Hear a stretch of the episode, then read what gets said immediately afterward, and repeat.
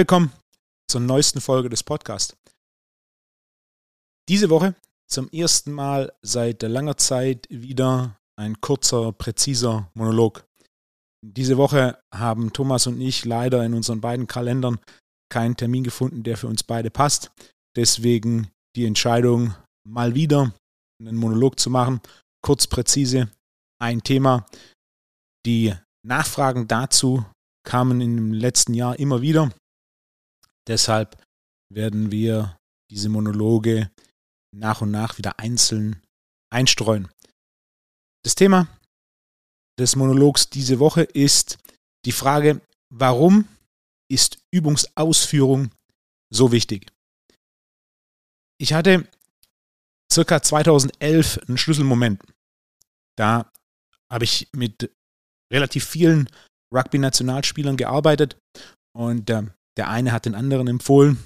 Dann kam der zum ersten Termin und ich habe ihn gefragt, was ich für ihn tun kann, was seine Ziele sind. Und eines der ersten Dinge, die er gesagt hat, ja, ich habe gehört, du bist, was Übungsausführung angeht, übergenau.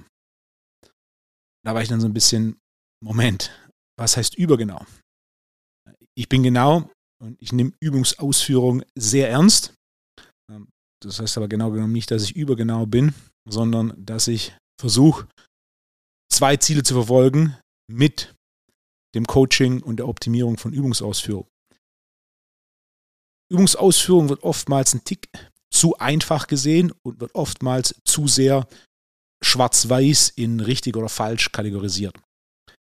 Wenn wir über optimale Übungsausführung sprechen, wollen wir im Endeffekt zwei Bereiche damit abdecken. Zum einen Verletzungsprävention.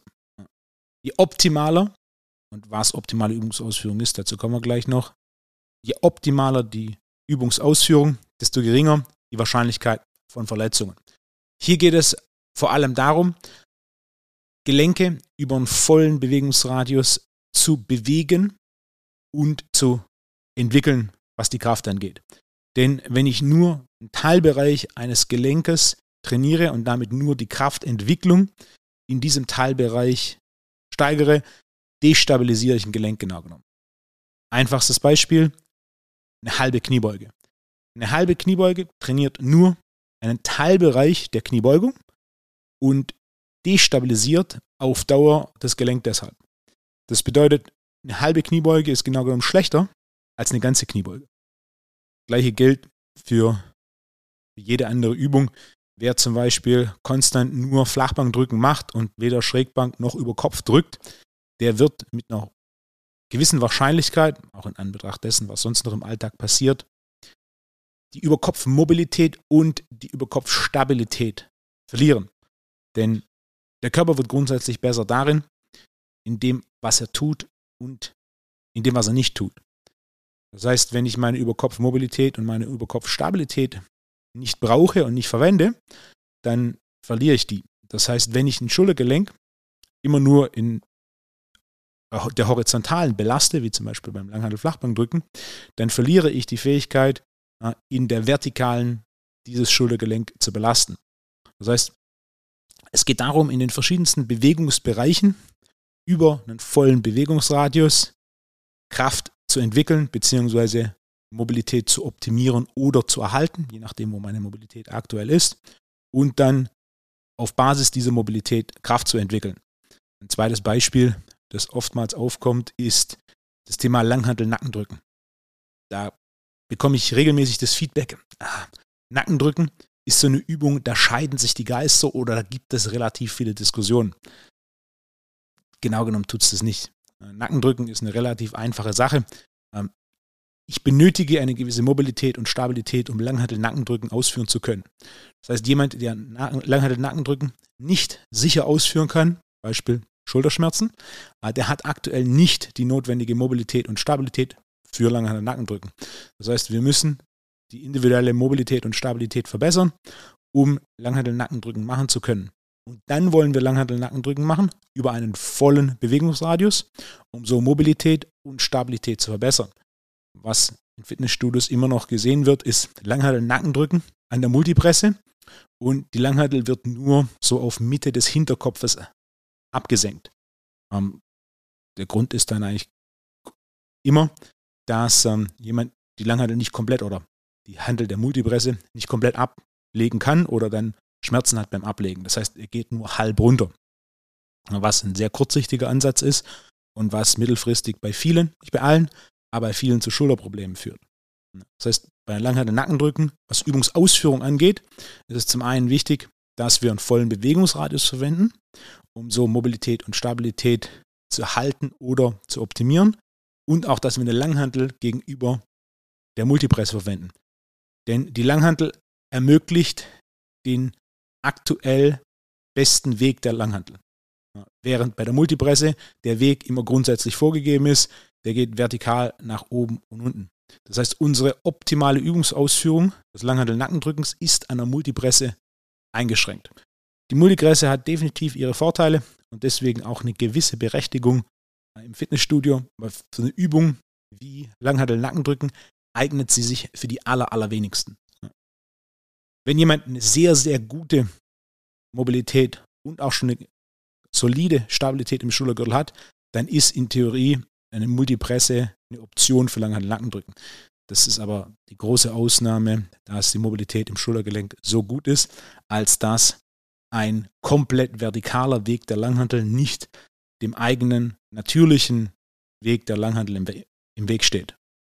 Das heißt, es geht uns darum, Verletzungen zu verhindern, was grundsätzlich immer heißt, wir wollen Mobilität verbessern und basierend auf der Mobilität Stabilität in einem Gelenk über einen großmöglichen Bewegungsradius wiederherstellen. Deswegen ist es so wichtig, dass wir das Knie komplett beugen, bei einer Übung wie Kniebeugen oder auch Split Squats. Und es ist ebenfalls so wichtig, dass wir unseren Schultergürtel in allen Bewegungsbereichen trainieren und entwickeln. Das heißt vertikal nach unten, in der horizontalen und auch vertikal nach oben. Das heißt, Verletzungsprävention ist das eine große Thema, warum Übungsausführung so wichtig ist. Das zweite große Thema ist Rekrutierung von Muskulatur.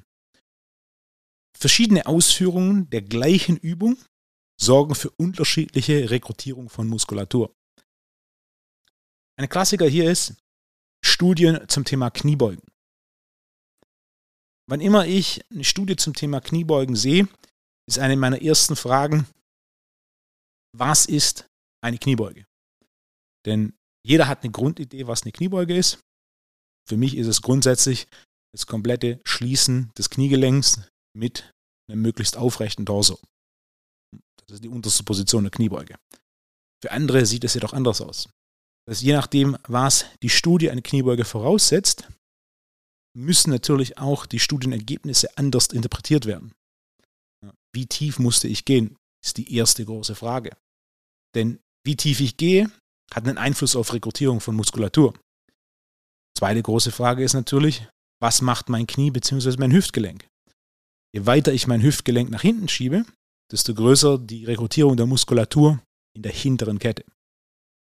Die hintere Kette ist grundsätzlich, oder der mittlere Teil der hinteren Kette, ist der Unterrücken, Gesäß und hinterer Oberschenkel. Während je weiter ich das Knie nach vorne schiebe, desto mehr Quadrizeps werde ich insgesamt rekrutieren, denn desto weiter werde ich mein Knie beugen. Und desto weiter wandert auch das Knie vor die Zehen, was sehr wichtig ist zur Entwicklung der Stabilität im Knie.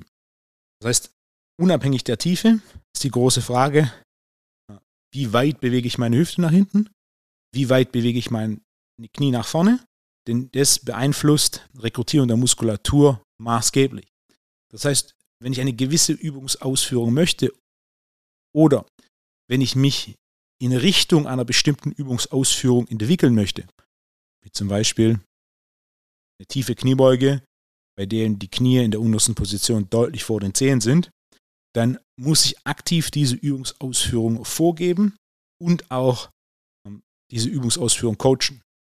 Für die allerwenigsten ist es so, dass sie gewisse Übungen, die komplexer sind, wie zum Beispiel Langhandel Nackendrücken oder Langhandel Kniebeugen, den beiden Beispielen, die wir heute verwendet haben, von Tag 1 optimal ausführen können.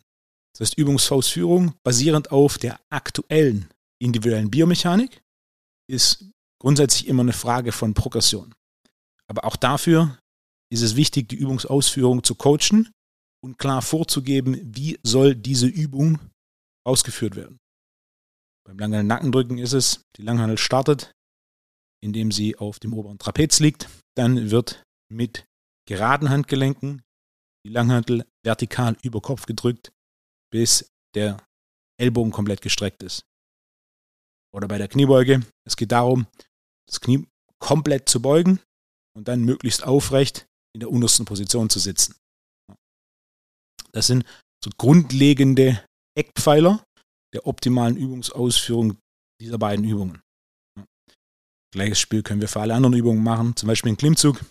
Die beiden wichtigsten Eckpfeiler der optimalen Übungsausführung eines Klimmzugs sind Start aus komplettem Hang, sprich komplett gestreckter Ellbogen und ausgehängtes Schulterblatt. Und dann am Umkehrpunkt oben sollte die vordere Schulter auf Höhe der Stange sein. Was genau auf Höhe der Stange ist, ist ein bisschen abhängig von der Übungsvariation, die ich wähle. Also bei sowas wie einem engen neutralen Klimmzug werde ich mit der vorderen Schulter ein ganzes Stück höher kommen, als jetzt zum Beispiel bei einem proniert Schulterbreiten oder bei einem proniert breiten Klimmzug. Ja. Wie die Übung ausgeführt werden soll, muss gecoacht werden und für die meisten, in den meisten Übungen, muss diese Übungsausführung entwickelt werden. Denn es geht nicht nur darum, Verletzungen vorzubeugen, sondern es geht auch darum, mit einer bestimmten Übungsausführung Muskulatur in einer bestimmten Weise zu rekrutieren, um so den Trainingseffekt zu optimieren.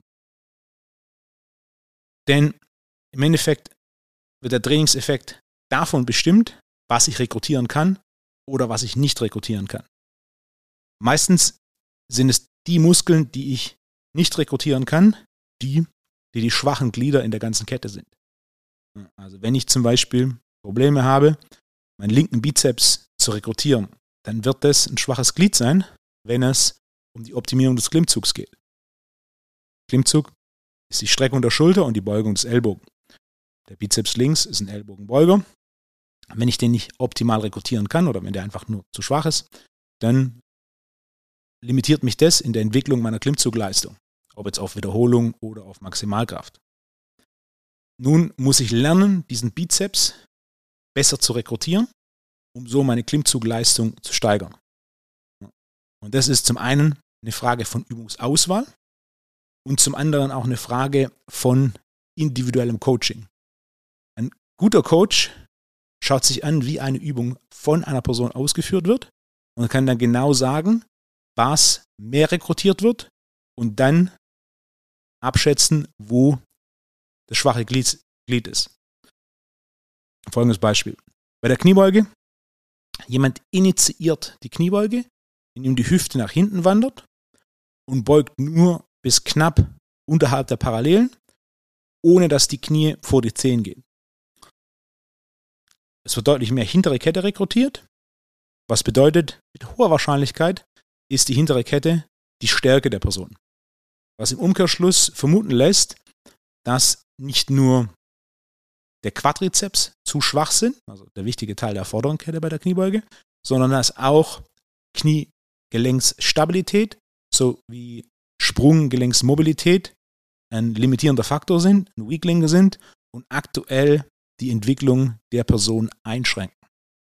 Das heißt, basierend auf so einem simplen Cue, wie mit was initiiere ich die Kniebeuge, kann ich Rückschlüsse ziehen in was ist meine Stärke und im Umkehrschluss, was ist meine persönliche Schwäche. Wenn ich jetzt zum Beispiel Kniestabilität optimieren möchte, dann ist es wichtig, dieses Assessment, das es im Endeffekt ist, wenn jemand eine Kniebeuge ausführt, jedes Mal, wenn du dich bewegst, ist es genau genommen eine Form von Bewegungsanalyse durch einen Coach, wenn der die Bewegung observiert und analysiert, kann ich dieses Ergebnis verwenden und dann darauf fokussieren, dass ich jetzt Kniebeugen-Varianten mache und innerhalb dieser Varianten mich noch weiter darauf fokussiere, dass das Knie weiter vor die Zehen wandert und ich das Knie komplett schließe. Denn je weiter das Knie vor die Zehen wandert und je weiter ich dieses Knie schließe, desto größer ist der Faktor Kniestabilität in der Entwicklung. Und ein solches Coaching kann zum einen natürlich persönlich stattfinden. Das ist die klassische Aufgabe eines Personal Trainers. basierend auf meiner Definition der Arbeit eines Personal Trainers hat dieser innerhalb einer Session genau genommen nur zwei primäre Aufgaben. Das ist zum einen die Auswahl des Gewichts und zum anderen ist es die Schritt für Schritt Optimierung der individuellen Übungsausführung des Kunden. Das heißt, ein Personal Trainer muss erkennen, wie führt der Kunde aktuell diese Übung aus, wie soll er sie ausführen, basierend auf seinem Ziel. Also ein Beispiel der Kniebeuge, wenn Kniestabilität fokussiert werden soll, Knie weiter nach vorne. Wenn zum Beispiel mehr die Entwicklung der hinteren Kette fokussiert werden soll, dann kann natürlich auch äh, zeitweise eine Kniebeugen-Variante, die mehr die hintere Kette fokussiert, verwendet werden. Das ist dann die Aufgabe des Trainers im Programmdesign.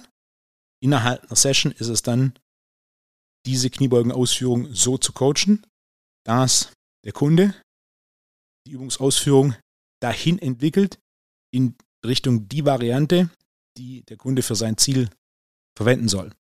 Das heißt, wenn das Knie nicht weit genug nach vorne wandert, ist es die Aufgabe des Personal Trainers dafür zu sorgen, so hey, aktiv die Knie nach vorne schieben. Das kann ich natürlich zum einen machen im Programmdesign durch die Auswahl der entsprechenden Kniebeugen-Variante, wie zum Beispiel einer fersenerhöhten Kniebeuge oder einem Quad Squat. Quad Squat ist eine Kniebeuge, wo die Ferse 15 cm erhöht ist. Und natürlich dann on top innerhalb einer Session aktiv jemand zu coachen, dass das Knie weiter nach vorne geht. Und selbst wenn ich sowas mache wie einen Quad Squat, wo die Ferse 15 cm erhöht, bin, erhöht ist, bin ich immer noch imstande, das Knie nicht nach vorne zu schieben, sondern mehr über die Hüfte zu beugen. Habe ich in der Praxis mehr als einmal gesehen.